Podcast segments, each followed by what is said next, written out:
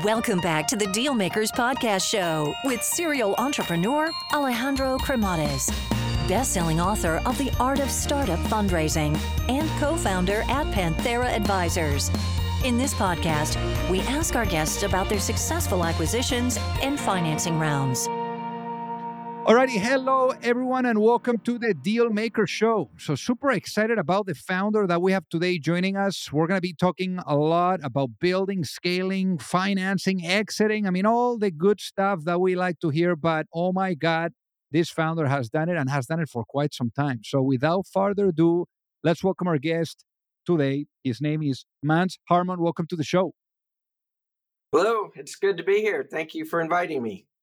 So originally from the deep South Mississippi. So uh, so how was life growing up? Give us a little of a walk through memory lane. Well, you know, uh, it was always very rural and very simple. Uh, my parents uh, were come from modest means. My father is a minister, and my mother is a nurse and so uh, we we always lived in tiny towns and and I didn't really understand that we didn't have much money. you know, when you grow up in it, that's just the way things are. And in retrospect, when I look back on it, I understand the sacrifices that they made for me and my brother. There are two of us. And uh, and then I bootstrapped. I bootstrapped out of rural Mississippi by using the military, the Air Force. So I graduated high school and had no opportunity for college. I enlisted in the Air Force with the intent of going to school, ultimately getting them to pay for college. Two years in the Air Force, they decided to send me to college, fortunately. And I, I went to school back in Mississippi. And two, four years later, after getting a comp sci degree, I was able to be commissioned an officer in the Air Force, and then they sent me to work, which was which was fun. You know, I, I got to finally achieve the dream of being a computer scientist and, and pursuing tech the way I'd always dreamt about. Actually, there's one interesting part of that story. My first computer uh, I got in the sixth grade. This gives you a sense of, of, of what we're talking about here is, uh, you know, growing up years. In the sixth grade, the way I was able to buy it, it was an old TI 99 4A back in the days of the Commodore PETs and the, you know, the pre Apple days. And we had a garage sale that my mother helped helped put together. And just through the garage sale, we raised $100 to go and buy my first computer. So that's how it all got started. And then the military educated me and, and they sent me to to to do work in a, a laboratory subsequently. That's amazing. And I know that during this time is where you also met uh, Leemon Baird. So why was uh, that connection there so impactful? Yeah. Well, so in 1993, uh, I got commissioned in, uh, a second lieutenant in the Air Force, and I got sent to do research at Wright Labs, which is the largest Air Force laboratory. And I went to work ultimately for the senior executive in the military for machine learning or artificial intelligence. That's where I met Leemon. Leemon Baird and I have been working together since 1993 uh, in lots of different capacities, persists to, to this day. And it's just been a, a great sort of symbiotic relationship. I quickly learned that I would never be Leemon's equal when it comes to the tech, although I, am proficient enough that I can appreciate the beauty of, of, of the science. Uh, Leemon does all the hard work and I focused on business. And um, Leemon takes care of solving the hard problems and, and doing the innovation and solving the, you know, creating the, the new products.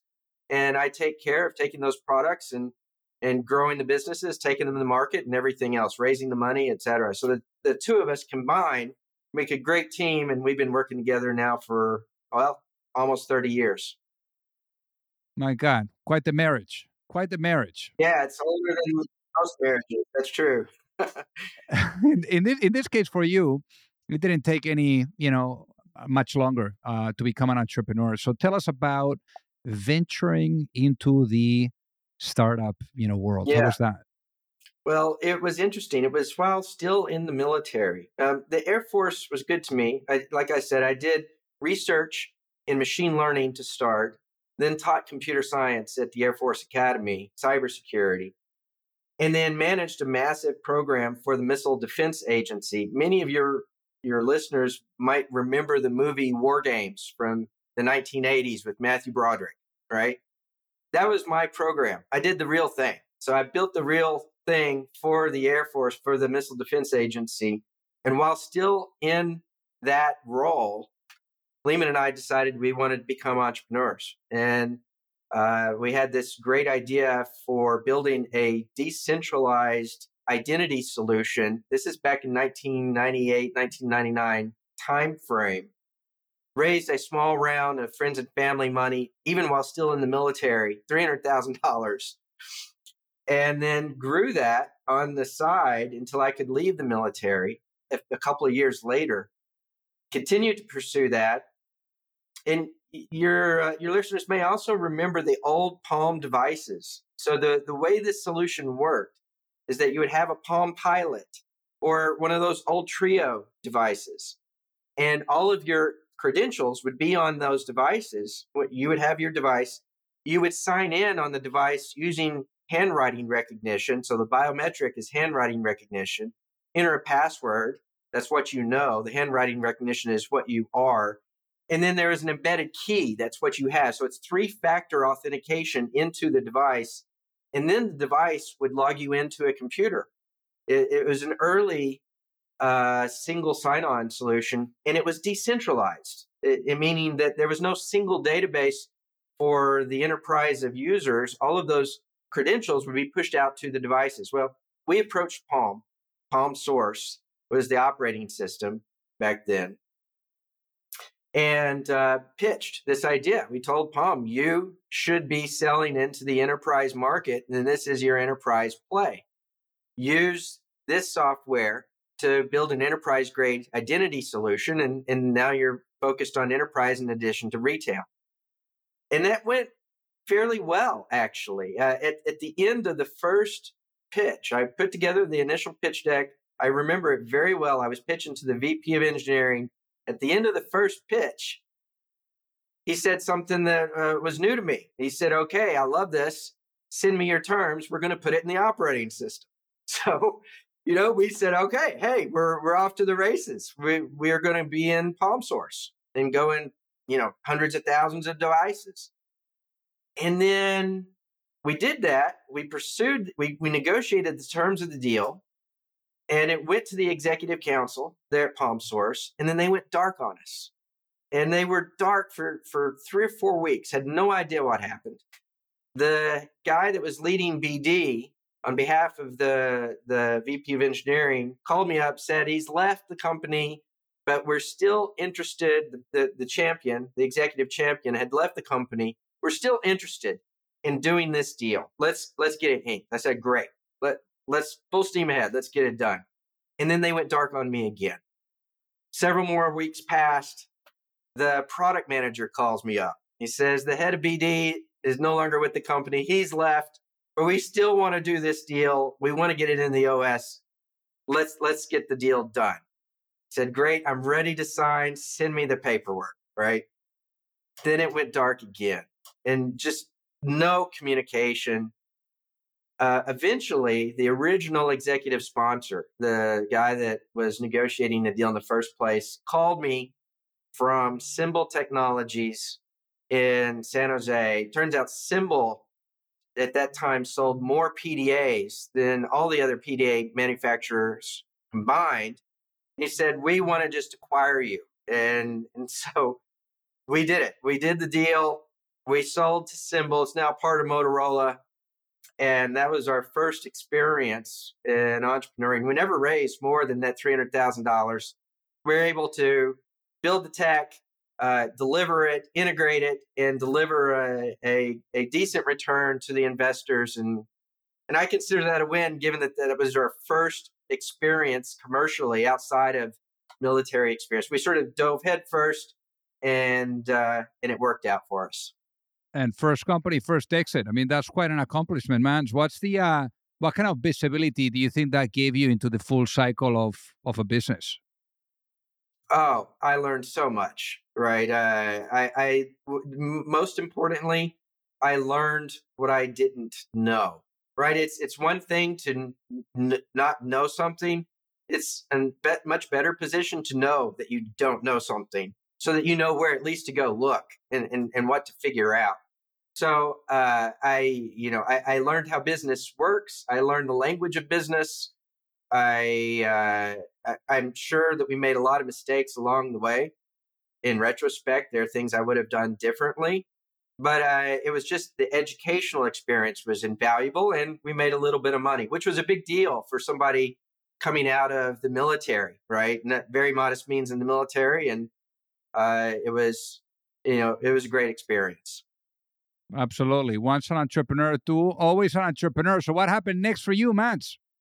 Well, we we moved to San Jose as a result of that deal from Colorado Springs. That's where I taught computer science and had been working for the Missile Defense Agency, and um, didn't stay with Symbol very long. In fact, I I decided, you know, that was fun. Let's go do it again. I decided that in less than eighteen months. We decided that we wanted to move to Texas. So we were one of the early early uh, migrants from California to to Texas, settled in Austin, and started our second company, which is was focused on really modernizing the building access control industry with data networks. At the time, it wasn't the case that access control, like you know cards that you might use to get into building systems, those types of uh, video systems and, and access control systems, they didn't use modern data networks. They didn't use Wi Fi. They didn't use Ethernet. So we built one of the very first companies that created those types of security solutions for uh, you know modern networks, modern Wi-Fi networks. I I found a partner uh, that had owned the largest independent distributorship of that type of hardware in North America and decided, okay, I've got a channel, I've got the channel partner to start. Now I just need to build the product. And actually, I had the partner before we started the company. So we, we started the company. I built that to be a national company over the course of about six years and uh, learned a lot. Learned a lot about two tier distribution, learned a lot about sales channels and building out sales channels while also developing some cool tech. Ultimately, ended up selling out to my partner who had a small uh, equity fund, private equity fund that wanted to put a bunch of businesses together. And I decided it's time for me to go back mainstream into computer science. I felt like I was just getting too far removed from the core of the tech industry. And so we sold that in, in 2011, December of 2011. And Mance, quick question there. How is it different at, in this case? Because on the first go around, you know, with your company, essentially with with Trio Security, I mean, you sold that to a strategic player, right? In this case, you know, like with with Blue Wave, you sold it to a financial player so how is it different, you know, from an acquisition on the strategic side to an acquisition on the financial side like you went through with with Blue Wave? Um, on the financial side, it was purely a financial play. In fact, I was doing it so that I would no longer have to participate. I no longer wanted to participate. Right? I I felt like I had done what I could do or what I was interested in doing with the tech at that point. When we sold it to the strategic player, I I viewed it as an opportunity to get it embedded into an organization that could really take it to market on a large scale. I didn't stick around to realize that vision. It's not, you know, it's not the role that I wanted to play, but I wanted to see the tech itself, uh, you know, reach its potential.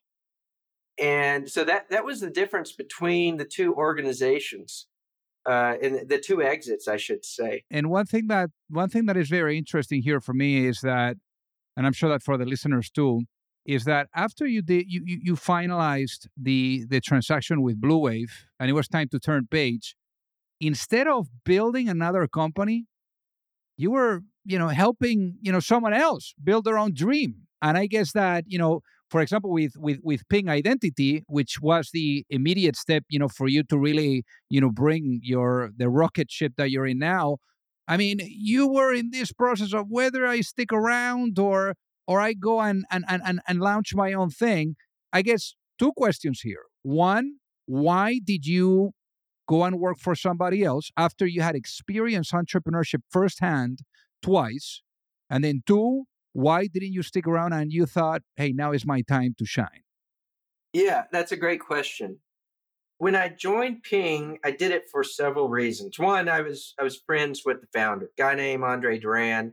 Andre Durand has been very successful with Ping. He's grown it, uh, you know, for now what 25 years, something on the order of 20, 25 years.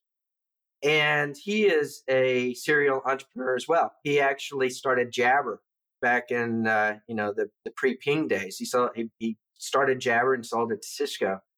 I love tech, but I also learned the value through those two first two experiences of really sort of taking a step back and making sure that whatever you're preparing to devote yourself to is the right thing, that you really know for certain this is the play that I'm going to give the next five, maybe 10 years of my life to. And so I, I was in a position to take some time and, and, and not jump too quickly, right? Just to, to be uh, measured in that decision about what it is I want to do next. Andre gave me the opportunity to have fun. I, I went and stood up the labs organization for Ping Identity, and then also served as the lead architect for the work that they were doing there, while taking uh, the, the, the opportunity to sit back and observe what's going on across the entire tech industry and and look for the next opportunity. It was in that role that de- during that role, I should say, that Leemon went to work on trying to solve a really hard problem, a hard math problem. And it's in the field of distributed consensus. So the whole crypto industry, by the way, is built on distributed consensus algorithms. And, and that's what blockchain is. Blockchain is a distributed consensus algorithm. Leemon went to work in 2012 on trying to solve a really fundamentally hard problem in the field of distributed consensus. That problem specifically is how do you maximize the security of a network, a distributed consensus network, while simultaneously maximizing performance? There's always been this trade off between security and performance of these types of, of systems. And, and it, he started in 2012, had nothing to do with blockchain right? It, it just was not informed. His work was not informed at all by what was going on in the in the world of blockchain or Bitcoin. Back then, it wasn't even blockchain; it was just Bitcoin, right? That that, that was it. And and in 2015, he solved that problem. He cracked the nut, so to speak. He figured out the solution. It's a fundamental advance in the field of distributed consensus. He solved that problem and today we call that Hashgraph. It's an alternative algorithm to blockchain.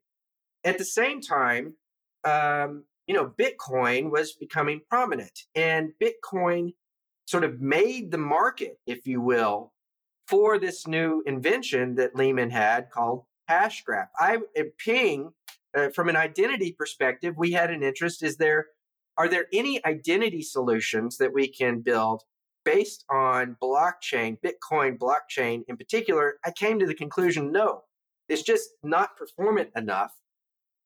And then Leemon solved the problem. He, he solved the problem of, of performance and security. And so we decided, wow, uh, the timing of this is fantastic.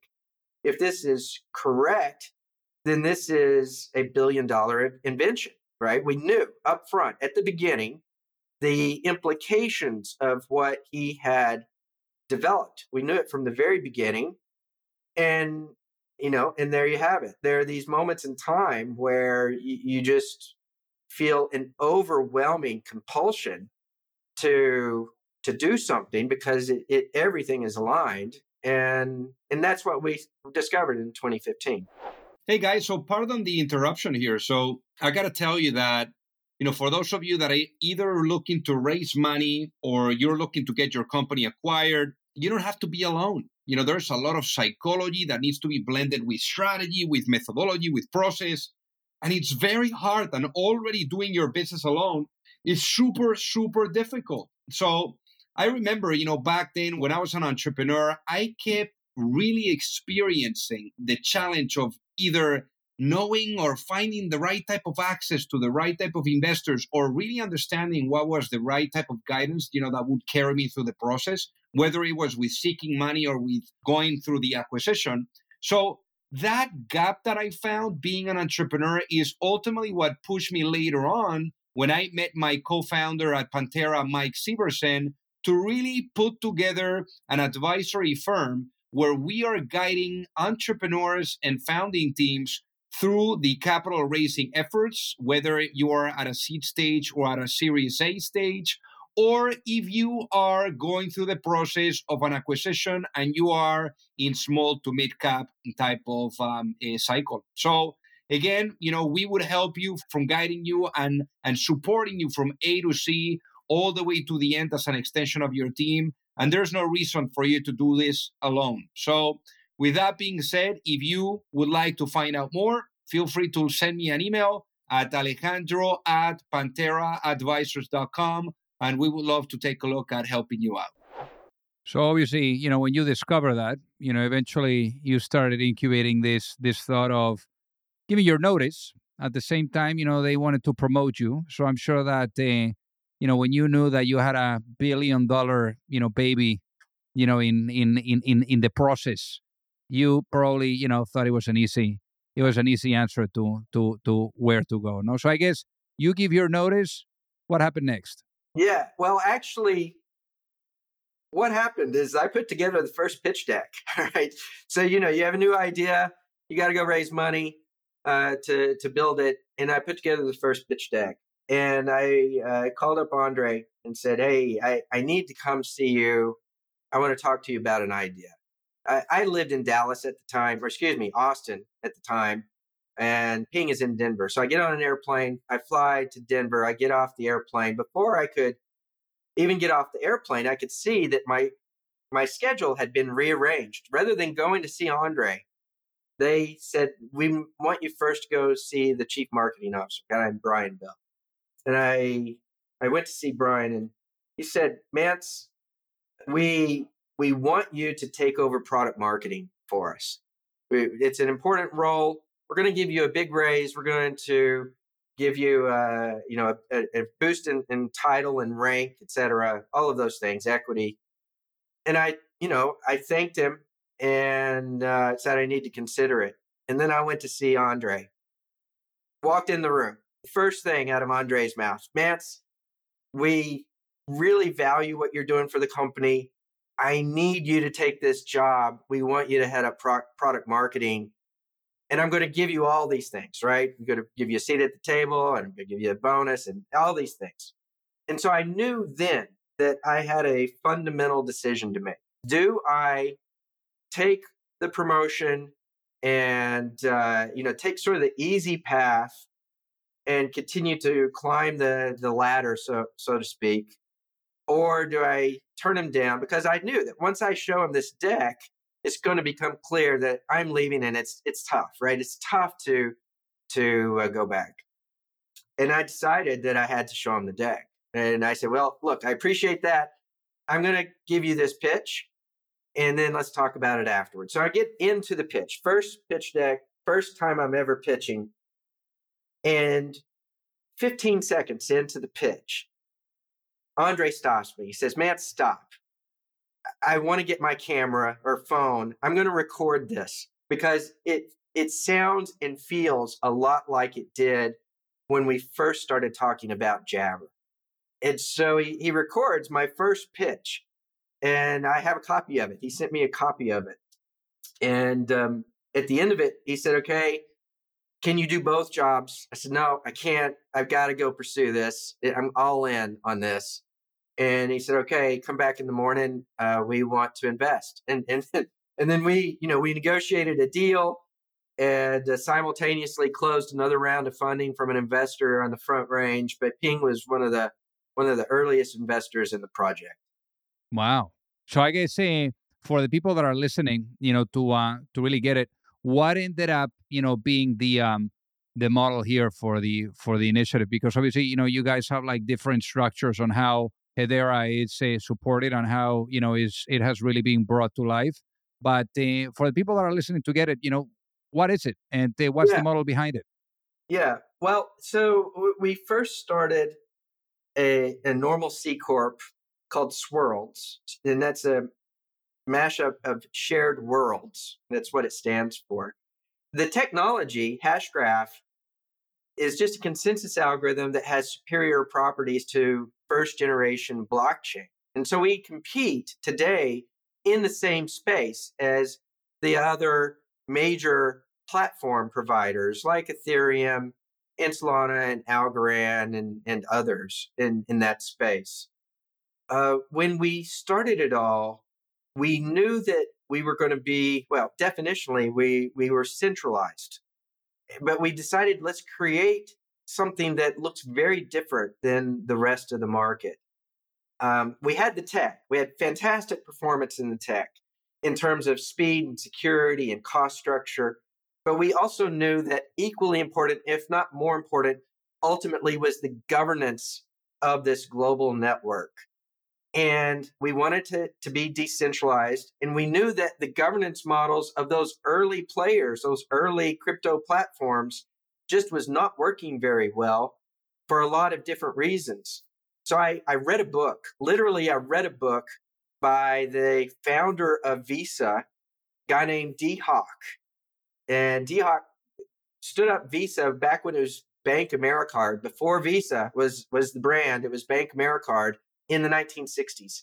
And he wrote a book about that experience and all the travails that he went through and the governance model that they created and we decided let's let's adopt that and apply it here because what we're doing is bringing together a bunch of independent entities all that maybe are are competitive with one another in some fundamental ways but we want to bring them together to build this ecosystem and this platform that everyone will benefit from today what it looks like is a global organization of blue chip organizations there are 28 today. They they include some of the biggest companies in the world like Google and Boeing, Deutsche Telekom and Nomura and Standard Bank out of South Africa and Magazine Luiza. It's like the Amazon of Brazil and South America. FIS, you know, they process 50% of the credit card transactions today.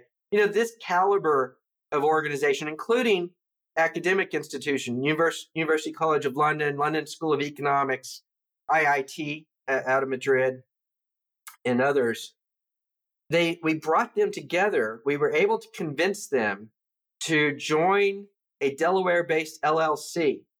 So Hedera is an, a Delaware-based LLC, and the members of the LLC are this global collection of organizations they are Hedera, and they govern Hedera in a, in a fundamental way. What, what I mean by that is Hedera is a, a public network that makes it possible for developers to build applications on top of, just like a developer might use Amazon Web Services for normal applications, they use Hedera for Web3 applications. Except all of these companies I just mentioned are the ones that are running the nodes that the developers use when you know instead of aws run by amazon it's hedera run by this collection of organizations. And they provide the governance. And and there's nothing else like this in the crypto industry. We're, we're unique in the crypto industry in the governance model. We definitionally started centralized it was just me and Leemon, but we very quickly built up the organization raised a lot of money uh, and, and hired a lot of folks, and then decentralized the governance in the way that I described. So we we we recruited these council members. We're 28 strong today. We're growing to 39.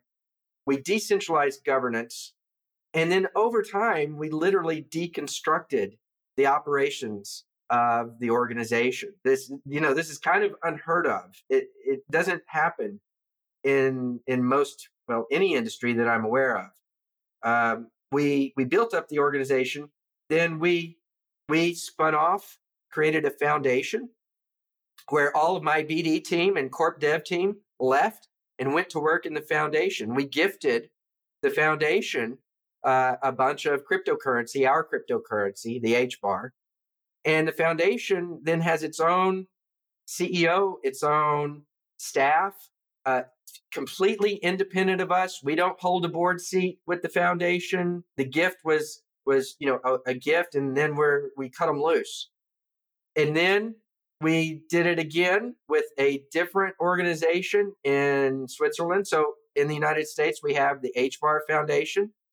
In Switzerland, we have the Hashgraph Association. Similar situation. There's an academic organization that's doing that now as well. Uh, it's the DLT Science Foundation that includes the council members that are that are universities on our council and, and others as well. And then finally, operations. So what was left inside of Hedera? engineering, product management, uh, dev, DevOps, back office functions, all of that, we spun out into another organization called Swirlds Labs, including me and Leemon.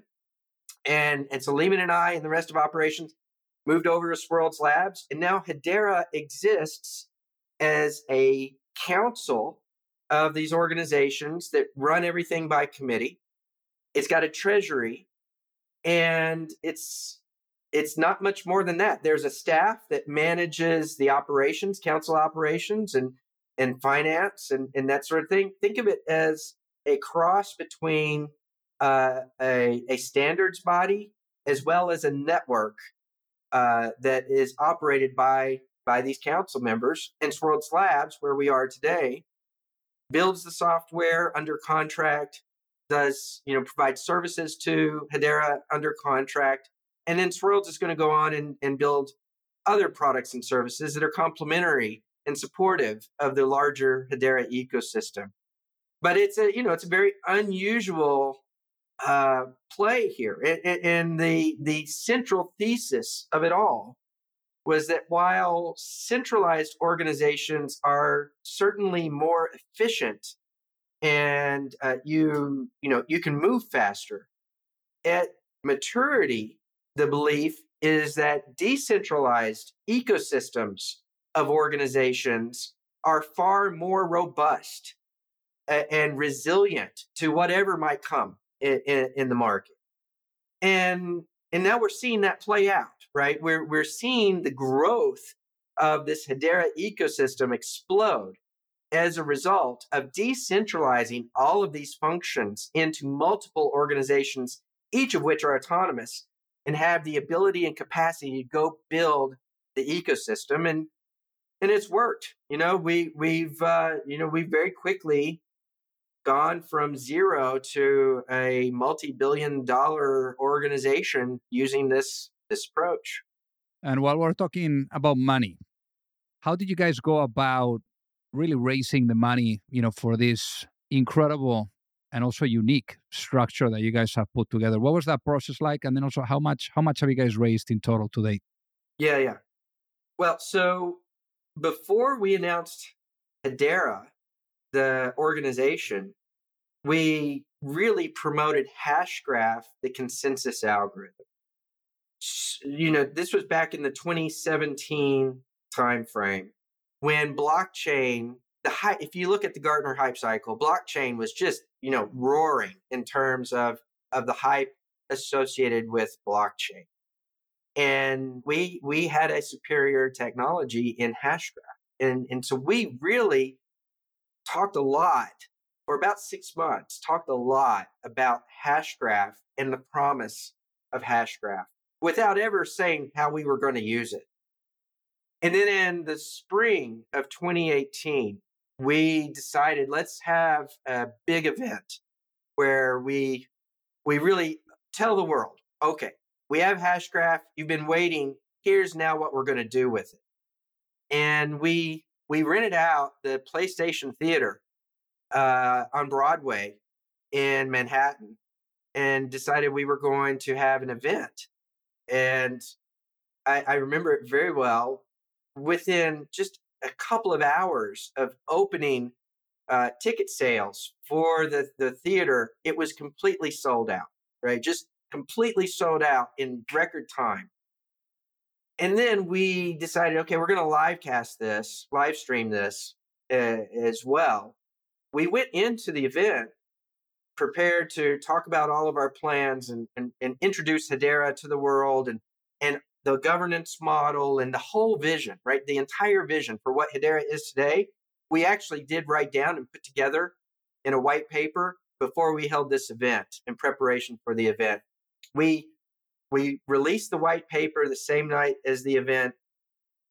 And then the online accounts, the, the number of people watching it online just began to skyrocket. We we bought enough seats. I think we bought 5,000 seats online for the event and we hit it in just minutes.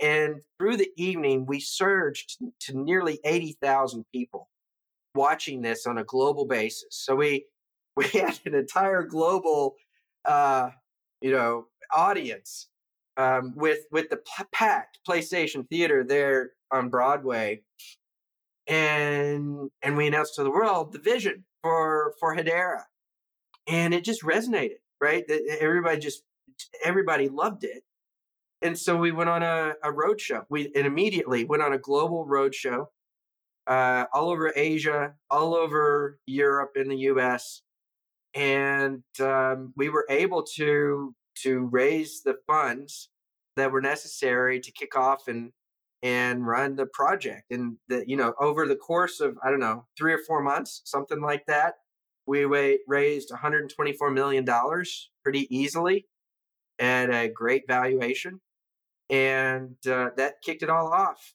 And then you know subsequently we've we've released the token. We, we have it, we floated the token, right? You have a token that's associated with the project and the token went live in 2019. I don't know the total amount that has been raised for the project since then. Uh, but I, what I do remember specifically is that before that point, we very quickly raised $124 million. So let's say you were talking about vision there, and obviously that's a, you know why you were able to get the investors you know to to come in so quickly and so easily as you were saying, which is remarkable. Imagine if you were to go to sleep tonight, Mance, and you wake up in a world where the vision of Hedera is fully realized. What does that world look like? Oh, look, um, I think that we will realize that vision, and it's a world that is fully tokenized. We will live in a tokenized world. And when I say that, what I mean by that, you know, many of your listeners will obviously know about NFTs, and, and a lot of them will know about crypto. But that's the tip of the iceberg. When we think about, as an example, let's just take a supply chain uh, use case as an example. You have some uh, large organization that is building, producing, manufacturing, I should say, sneakers. You have raw materials flowing into the supply chain. Those raw materials will have associated digital twins, associated tokens. Those tokens then get combined when the tennis shoes get manufactured. The tennis shoes have a token associated with them. Those, as the product flows through the supply chain, there are natural points where you take the tokens associated with the sneakers a lot of sneakers and you in real time with the workflow in the in the normal workflow you exchange those tokens for working capital using defi the decentralized finance stack. And and that's all using stable coins and the tokens and it's all programmatic. It just happens. And then later you use the tokens uh, to to purchase product insurance or shipping insurance. And then finally you deliver the lot of sneakers to a distributor, and the distributor pays you a, an account. You get a, an accounts receivable from the distributor, and that has a token associated with it. What do you do with that token, that AR in token form? Again, you go back to the DeFi stack and you factor it. You you get working capital, you know, by by selling that token associated with the accounts receivable for stable coins that you turn into fiat and you fund operations, right? Every single thing that you see and touch, everything that has any value associated with it, is going to have a token associated with it. We're going to live in a tokenized world, and Hedera is enabling all of that. So at maturity, Hedera is the platform for a tokenized universe. I love it. Now, you've been at it for a while as an entrepreneur, Mance. So let's say put you into a time machine here. Let's put you into a time machine and bring you back in time. Let's say back in time to the late 90s, where you were thinking about building something of your own. Uh, let's say you had the opportunity of having a chat with that younger Mance and being able to give that younger Mance one piece of advice before launching a business. What would that be and why, given what you know now? Well, that's a great question. The most important thing, well, I don't know if it's the most important thing, certainly an important thing is to never be rash, never make decisions, important decisions, when you're tired or when you're stressed or in the heat of the moment. There are a lot of times where you know when you're when you're an entrepreneur when there is a lot of pressure, there is a lot of stress, and there's the opportunity to be expedient in ways that perhaps are not uh, most advantageous for the long term. Now, fortunately, uh, with Hedera, I don't think that we've made that mistake. We've taken a very long view with Hedera from the beginning. Uh, but you, know, as an early entrepreneur, there are times when you just don't have the the experience to to to know you got to take a step back and and you got to rest, sleep, get advice from those that have been there and done that before pulling the trigger on on major decisions. And so uh, that more the other thing is to assume that you assume that you're you're probably not the right person to answer the question. right? You really need. I'm a big believer in surrounding yourself with really good expertise and I practice I very much practice what a lot of the world will call servant leadership. And what I mean by that, I, you know, everybody defines it slightly differently. What I mean by that is that I view my role as the CEO as not necessarily the one to come up with all the answers. In fact, I normally am not the one to come up with all the answers, but rather hire the very best talent and then remove the roadblocks to their success. I'm the one that tries to fix the problems and and remove the the friction just so that the those that are working for me can do their jobs. And, if you trust their judgment as the experts and you enable them to do the jobs they've been hired to do, and you knock down the walls so that they can do them, then you have the benefit of the team, and the team is all important. I appreciate what that means today in a fundamentally different way than I did back in in 1998. So so so that's it. That's very very profound, man. So for the people that are listening, that would love to reach out and say hi, what is the best way for them to do so? Mance at swirldslabs.com is fine. I I have an assistant that can help with uh, you know with with the inflow, but that but that is the email address, and uh, that's probably the the most direct approach. Easy enough. Mance, thank you so much for being on the Deal Maker Show today. It has been an honor to have you with us. Thank you so much for having me. I appreciate it. If you like the show, make sure that you hit that subscribe button. If you could leave a review as well, that would be fantastic. And if you got any value, either from this episode or from the show itself, share it with a friend. Perhaps they also appreciate it. So also remember that if you need any help, whether it is with your fundraising efforts or with selling your business, you can reach me at alejandro at pantheraadvisors.com. You've reached the end of another episode of the Dealmakers Podcast. For free resources and materials, head over to alejandrocremades.com. Thank you for listening and see you at the next episode.